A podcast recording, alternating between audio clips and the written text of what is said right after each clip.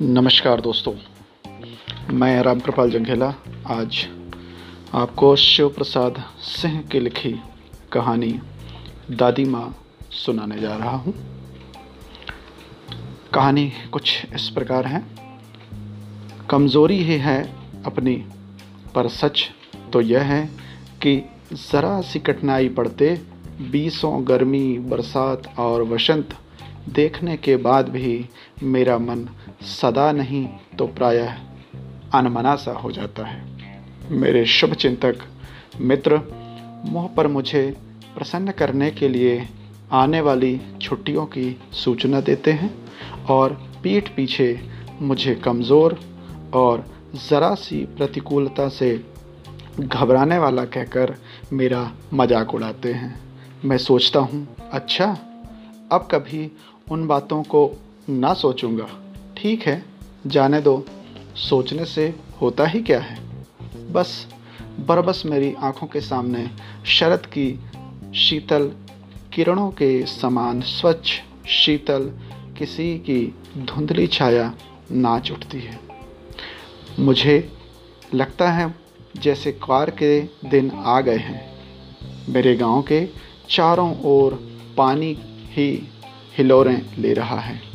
दूर के सिवान से बहकर आए हुए मोथा और साई की अधगली घासें, घेवर और बन प्याज की जड़ें तथा नाना प्रकार की बरसाती घासों के बीज सूरज की गर्मी में खौलते हुए पानी में सड़कर एक विचित्र गंध छोड़ रहे हैं। रास्तों में कीचड़ सूख गया है और गांव के लड़के किनारों पर झाग भरे जलाशयों में धमाके से कूद रहे हैं। अपने अपने मौसम की अपनी अपनी बातें होती हैं। आषाढ़ में आम और जामुन ना मिले चिंता नहीं, अगहन में चिवड़ा और गुड़ ना मिले दुख नहीं, चैत के दिनों में लाई के साथ गुड़ की पट्टी ना मिले अफसोस नहीं, पर क्वार के दिनों में इस गंध पूर्ण झाग भरे जल में कूदना ना हो तो बड़ा बुरा मालूम होता है। मैं भीतर हुड़क रहा था तो एक दिन ही तो कूद सका था, नहा धोकर बीमार हो गया। हल्की बीमारी ना जाने क्यों मुझे अच्छी लगती है। थोड़ा थोड़ा ज्वर हो, सर में साधारण दर्द और खाने के लिए दिन भर नींबू और साबू, लेकिन इस बार ऐसी चीज़ नहीं थी। ज़र तो चढ़ा तो चढ़ता ही गया, रज़ाई पर रज़ाई और उतरा रात बारह बजे के बाद। दिन में मैं चादर लपेटे सोया था। दादी माँ आई, शायद नहाकर आई थी। उसी झाग वाले जल में दुबले पतले स्नेह सने शरीर पर सफ़ेद किनारीहीन धोती, सन से सफ़ेद बालों के सिरों पर सद्यह टपके हुए जल की शीतलता। आते ही उन्होंने सर पेट छुए, आंचल की गांठ खोलकर किसी अदृश्य शक्तिधारी के चबूतरे की मिट्टी मुंह में डाली, माथे पर लगाई। दिन रात चारपाई के पास बैठी रहती, कभी पंखा झलती, कभी झलते हुए हाथ पैर कपड़े से सहलाती, सर पर दालचीनी का लेप करती और बीसों बार छू छू कर ज्वर का अनुमान लगाती। हांडी में पानी आया कि नहीं, उसे पीपल की छाल से छौंका कि नहीं, खिचड़ी में मूंग की दाल एकदम मिल तो गई है, कोई बीमार के घर में सीधे बाहर से आकर तो नहीं चला गया, आदि लाखों प्रश्न पूछ पूछ कर घर वालों को परेशान कर देती। दादी माँ को गवई गांव की पच्चीसों किस्म की दवाओं के याद नाम याद थे। गांव में कोई बीमार होता उसके पास पहुँचती और वहाँ भी वही काम, हाथ छूना, माथा छूना, पेट छूना, फिर भूत से लेकर मलेरिया, सरसाम, निमोनिया तक का अनुमान विश्वास के साथ सुनाती। महामारी और विषुचिका के दिनों मैं रोज सवेरे उठकर स्नान के बाद लवंग और गुड़ मिश्रित जलधार, गुग्गल और धूप। सफाई कोई उनसे सीख ले, दवा में देर होती, मिस्त्री या शहद खत्म हो जाता, चादर या गिलाफ नहीं बदले जाते तो वे जैसे पागल हो जाती। बुखार तो मुझे अब भी आता है, नौकर पानी दे जाता है, मैस महाराज अपने मन से पकाकर खिचड़ी या साबू, डॉक्टर साहब आकर नाड़ी देख जाते हैं और कुनैन मिक्सचर की शीशी की तिताई के डर से बुखार भाग भी जाता है। पर न जाने क्यों ऐसे बुखार को बुलाने का जी नहीं होता। किशन भैया की शादी ठीक हुई, दादी माँ के उत्साह और आनंद का क्या कहना, दिन भर गायब रहती, सारा घर जैसे उन्होंने सर पर उठा लिया हो। पड़ोसी ने आती, बहुत बुलाने पर दादी माँ आती, बहन बुरा ना मानना, कार परोजन का घर ठहरा, एक काम अपने हाथ से ना करूँ तो होने वाला नहीं। जानने को यूँ सभी जानते थे कि दादी माँ कुछ करती नहीं, पर किसी काम में उनकी अनुपस्थिति वस्तुतः विलम्ब का कारण बन जाती। उन्हीं दिनों की बात है, एक दिन दोपहर को मैं घर लौटा। बाहरी निकसार में दादी माँ किसी पर बिगड़ रही थी। देखा पास के कोने में दुबकी रामी की चाची खड़ी है।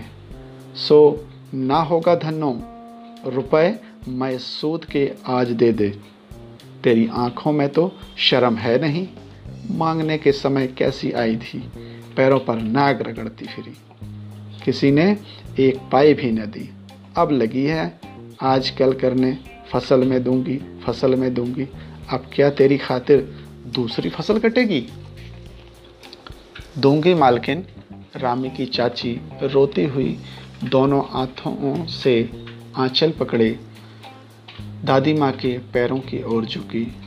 बिटिया की शादी है, आप ना दया करेंगी तो उस बेचारी का निस्तार कैसे होगा। हट हट, अभी नहा के आ रही हूँ। दादी माँ पीछे हट गई। जाने दो दादी, मैंने इस अप्रिय प्रसंग को हटाने की गरज से कहा, बेचारी गरीब है, दे देगी कभी, चल चल, चला है समझाने। मैं चुपके से आंगन की ओर चला गया। कई दिन बीत गए, मैं इस प्रसंग को एकदम भूल सा गया। एक दिन रास्ते में रामी की चाची मिली। वह दादी को पूतों, फलों, दूधों, नहाओं का आशीर्वाद दे रही थी। मैंने पूछा क्या बात है धन्नो चाची, तो उन्होंने विहल होकर कहा, उरिन हो गई बेटा, भगवान भला करे हमारी मालकिन का, कल ही आई थी, पीछे का सभी रुपया छोड़ दिया, ऊपर से दस रुपए का नोट देकर बोली, देखना धन्नो, जैसी तेरी बेटी वैसी मेरी, दस पाँच के लिए हंसाई ना हो, देवता है बेटा देवता।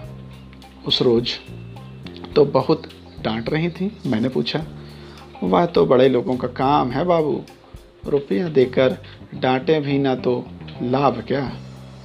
मैं मन ही मन इस तर्क पर हंसता हुआ आगे बढ़ गया। किशन के विवाह के दिनों की बात है। विवाह के चार पाँच रोज़ पहले से ही औरतें रात रात भर गीत गाती हैं। विवाह की रात को अभिनय भी होता है। यह प्रायः एक ही कथा का हुआ करता है। उसमें विवाह से लेकर पुत्रोत्पत्ति तक के सभी दृश्य दिखाए जाते हैं। सभी पार्ट औरतें ही करती हैं। मैं बीमार होने के कारण बारात ना जा सका। मेरा ममेरा भाई राघव दालान में सो रहा था, वह भी बारात जाने के बाद पहुंचा था।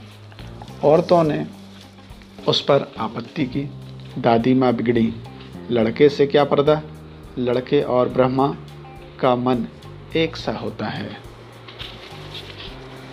मुझे भी पास ही एक चारपाई पर चादर उड़ाकर दादी माँ ने चुपके से सुला दिया था। बड़ी हंसी आ रही थी। सोचा कहीं ज़ोर से हंस दूँ, भेद ना खुल जाए, बाहर किया जाऊंगा। पर भाभी की बात पर हंसी रुक ना सकी और भंडाफोड़ हो गया। देवो की माँ ने चादर खींच ली। कहो दादी, यह कौन बच्चा सोया है? बेचारा रोता है शायद, दूध तो पिला दूं। हाथापाई शुरू हुई। दादी माँ बिगड़ी, लड़के से क्यों लगती है? सुबह रास्ते में देवो की माँ मिली। कल वाला बच्चा भाभी। मैं वहाँ से ज़ोर से भागा और दादी माँ के पास जा खड़ा हुआ। वस्तुतः किसी प्रकार का अपराध हो जाने पर जब हम दादी माँ को की छाया में खड़े हो जाते, अभयदान मिल जाता। स्नेह और ममता की मूर्ति दादी माँ की एक एक बात आज कैसी कैसी मालूम होती है। परिस्थितियों का वात्या चक्र जीवन को सूखे पत्तों सा कैसा नचाता है, इसे दादी माँ खूब समझती थी। दादा की मृत्यु के बाद से ही वे बहुत उदास रहती। संसार उन्हें धोखे की टट्टी मालूम होता। दादा ने उन्हें स्वयं जो धोखा दिया, वे सदा उन्हें आगे भेजकर अपने पीछे जाने की झूठी बात कहा करते थे। दादा की मृत्यु के बाद कुकुरमुत्ते की तरह बढ़ने वाले, मुंह में राम बगल में छुरी वाले दोस्तों की शुभ चिंता ने स्थिति और भी डमाडोल कर दी। दादा के श्राद्ध में दादी माँ के मना करने पर भी पिताजी ने जो अतुल संपत्ति व्यय की, वह घर की तो थी नहीं। दादी माँ अक्सर उदास रहा करती। माघ के दिन थे, कड़ाके का जाड़ा पड़ रहा था।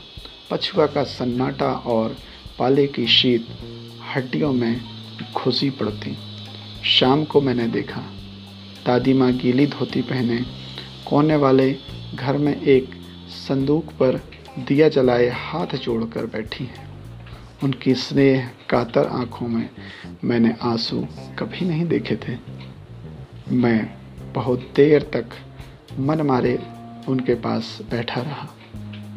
उन्होंने आंखें खोली। दादी माँ, मैंने धीरे से कहा, क्या है रे, तू यहाँ क्यों बैठा है? दादी माँ, एक बात पूछूं, बताओगे ना? मैंने उनकी स्नेहपूर्ण आंखों की ओर देखा। क्या है, पूछ। तुम रोती थी? दादी माँ मुस्काई। पागल, तूने अभी खाना भी नहीं खाया ना, चल चल, धोती तो बदल लो। दादी माँ, मैंने कहा, मुझे सर्दी गर्मी नहीं लगती बेटा। वे मुझे खींचती रसोई में ले गईं। सुबह मैंने देखा चारपाई पर बैठे पिताजी और किशन भैया मन मारे कुछ सोच रहे। दूसरा चारा ही क्या है, बाबू बोले। रुपया कोई देता नहीं, कितने के तो अभी पिछले भी बाकी हैं। वे रोने रोने से हो गए। रोता क्यों है रे? दादी माँ ने उनका माथा सहलाते हुए कहा। मैं तो अभी हूँ ही। उन्होंने संदूक खोलकर एक चमकती सी चीज़ निकाली। तेरे दादा ने यह कंगन मुझे इसी दिन के लिए पहनाया था। उनका गला भर आया। मैंने इसे पहना नहीं, इसे सहेज कर रखती आई हूँ। यह उनके वंश की निशानी है। उन्होंने आंसू पोंछकर कहा। पुराने लोग आगा पीछा सब सोच लेते हैं बेटा। सचमुच मुझे दादी की शापभ्रष्ट देवी सी लगी। धुंधली छाया विलीन हो गई। मैंने देखा दिन काफ़ी चढ़ आया है। पास के लंबे खजूर के पेड़ से उड़कर एक कौआ अपनी घिनौनी काली पाँखें फैलाकर मेरी खिड़की पर बैठ गया। हाथ में अब भी किशन भैया का पत्र कांप रहा है। काली चींटियों की कतारें धूमिल हो रही हैं। आँखों पर विश्वास नहीं होता, पर मन बार बार अपने से ही पूछता है, क्या सचमुच दादी माँ नहीं रही? धन्यवाद कहानी सुनने के लिए।